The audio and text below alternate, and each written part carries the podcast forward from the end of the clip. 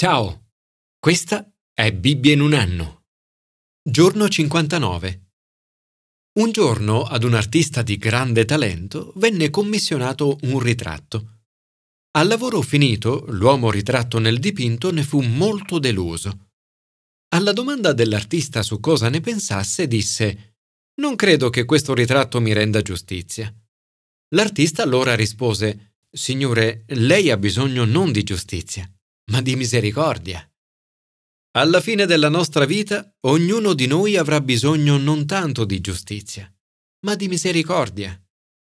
La bella notizia è che Dio è ricco di misericordia. Il tema della misericordia di Dio attraversa tutta la Bibbia.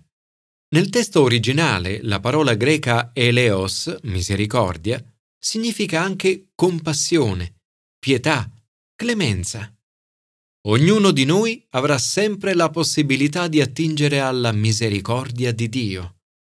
Nei versetti di oggi scopriremo alcune esperienze di misericordia nella Bibbia. Commento ai sapienziali. 1. Le sofferenze. Qualunque siano le sofferenze che stai affrontando ora nella tua vita, puoi sempre fare affidamento alle promesse di Dio. La bontà di Dio è qualcosa che possiamo sperimentare oggi, nella vita quotidiana su questa terra, nella terra dei viventi, e non solo alla fine della vita, quando saremo in paradiso. A Dio Davide grida Abbi pietà di me. Essere accusati ingiustamente è un'esperienza terribile. Davide deve affrontare avversari e falsi testimoni. In questa dolorosissima esperienza grida a Dio per avere il suo aiuto e nel momento più difficile dice Sono certo di contemplare la bontà del Signore nella terra dei viventi. Davide ha questa certezza perché sa che Dio è la sua sola salvezza ed è un Padre onnipotente. Mio padre e mia madre mi hanno abbandonato, ma il Signore mi ha raccolto. Tante persone oggi soffrono a causa di conflitti dolorosi e spesso per aver vissuto una mancanza di amore da parte dei loro genitori. Qualunque sia stata la relazione con i tuoi genitori, potrai sempre riscoprire la bellezza di una relazione perfetta con un Padre onnipotente. Dio è quel Padre onnipotente. La sua fedeltà è senza riserve. La sua generosità è perfetta la sua tenerezza è vero amore. La sua presenza è per sempre. Lui ti accoglie senza chiederti nulla. Tutto ciò che lui ti dice è per il tuo vero bene. Tutto ciò che ti comanda è giusto, è vero.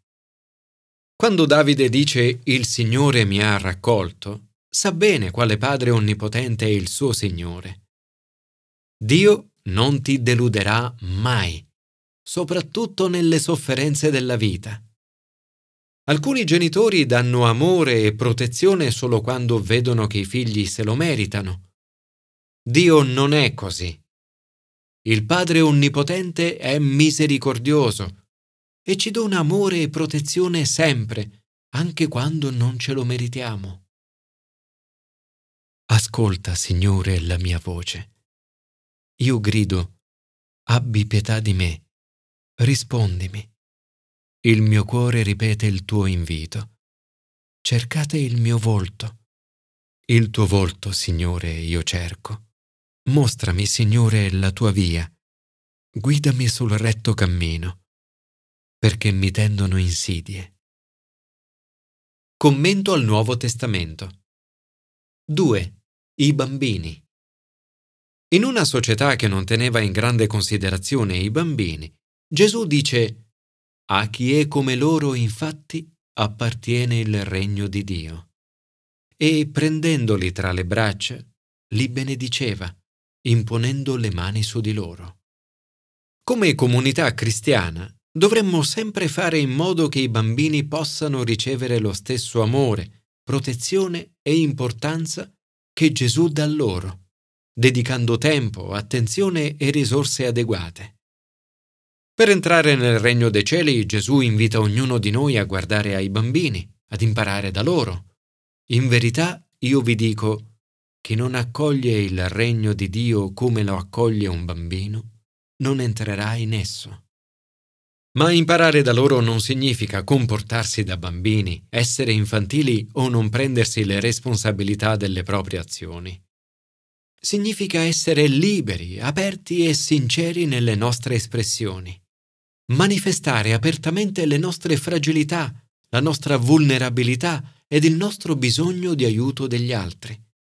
Come i bambini dovremmo perdonare in fretta e fidarci.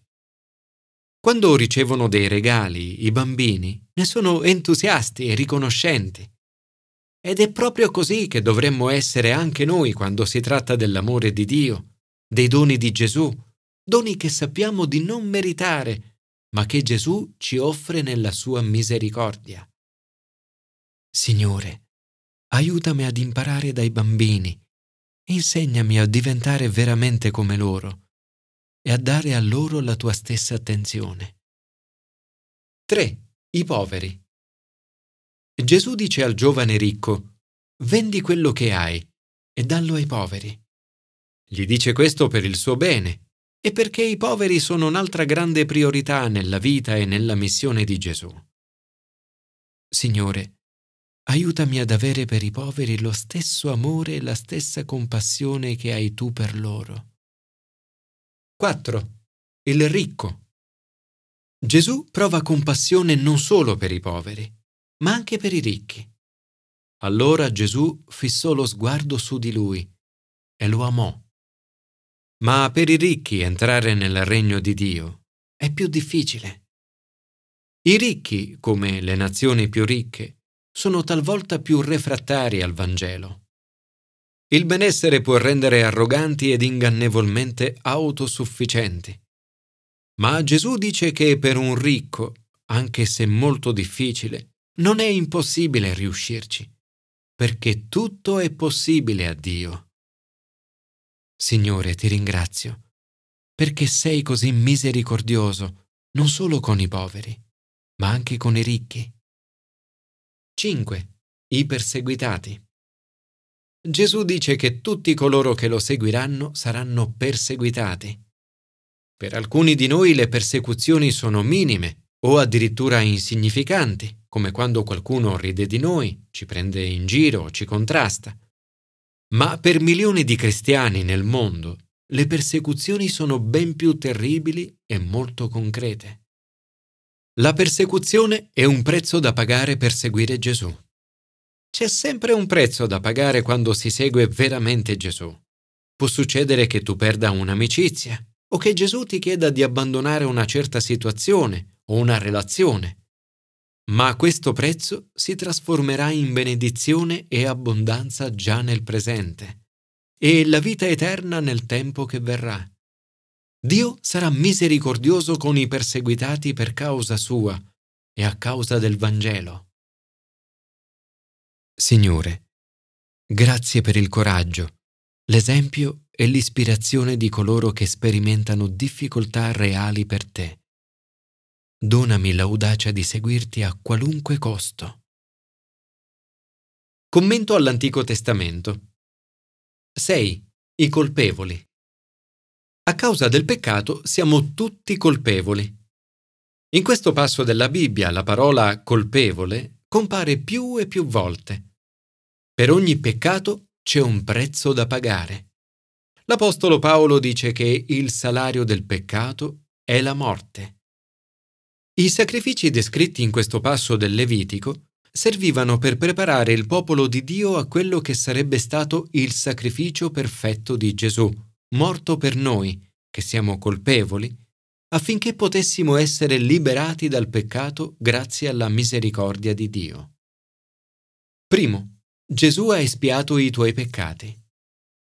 Il perdono dei peccati non può avvenire senza espiazione. L'espiazione può essere definita come l'azione di riconciliazione perfetta che corregge un errore o ripara un'offesa. Solo Gesù poteva compiere l'espiazione perfetta per i nostri peccati. Secondo, Gesù è morto offrendosi come vittima per un sacrificio di espiazione. In questo passo della Bibbia osserviamo in quale modo elaborato il sacerdote compie per lui il rito espiatorio e gli sarà perdonato. Gesù ha donato la sua vita come strumento di espiazione, per il mio peccato e per il tuo peccato. Terzo, Gesù ha compiuto il sacrificio perfetto. Il sacrificio di espiazione deve essere senza difetto.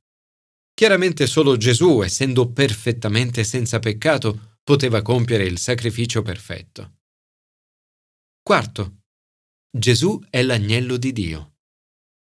Come offerta per il sacrificio di espiazione dei peccati viene portato un agnello. Colui che ha commesso il peccato posa le mani sulla testa dell'agnello che viene sacrificato come offerta di remissione del peccato commesso.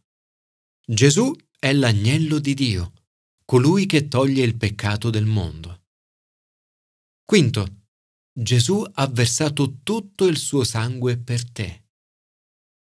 Il sacerdote prenderà con il dito un po' del sangue della vittima per il peccato e lo porrà sui corni dell'altare degli olocausti e verserà tutto il resto del sangue alla base dell'altare. Il sangue rappresenta la vita dell'agnello. Versare tutto il sangue rappresenta la morte dell'agnello. Questo avviene a beneficio della persona per la quale si compie il sacrificio. Tutto il sangue di Gesù è stato versato per me e per te, in remissione dei nostri peccati. Sesto. Gesù ha reso la misericordia di Dio accessibile a tutti.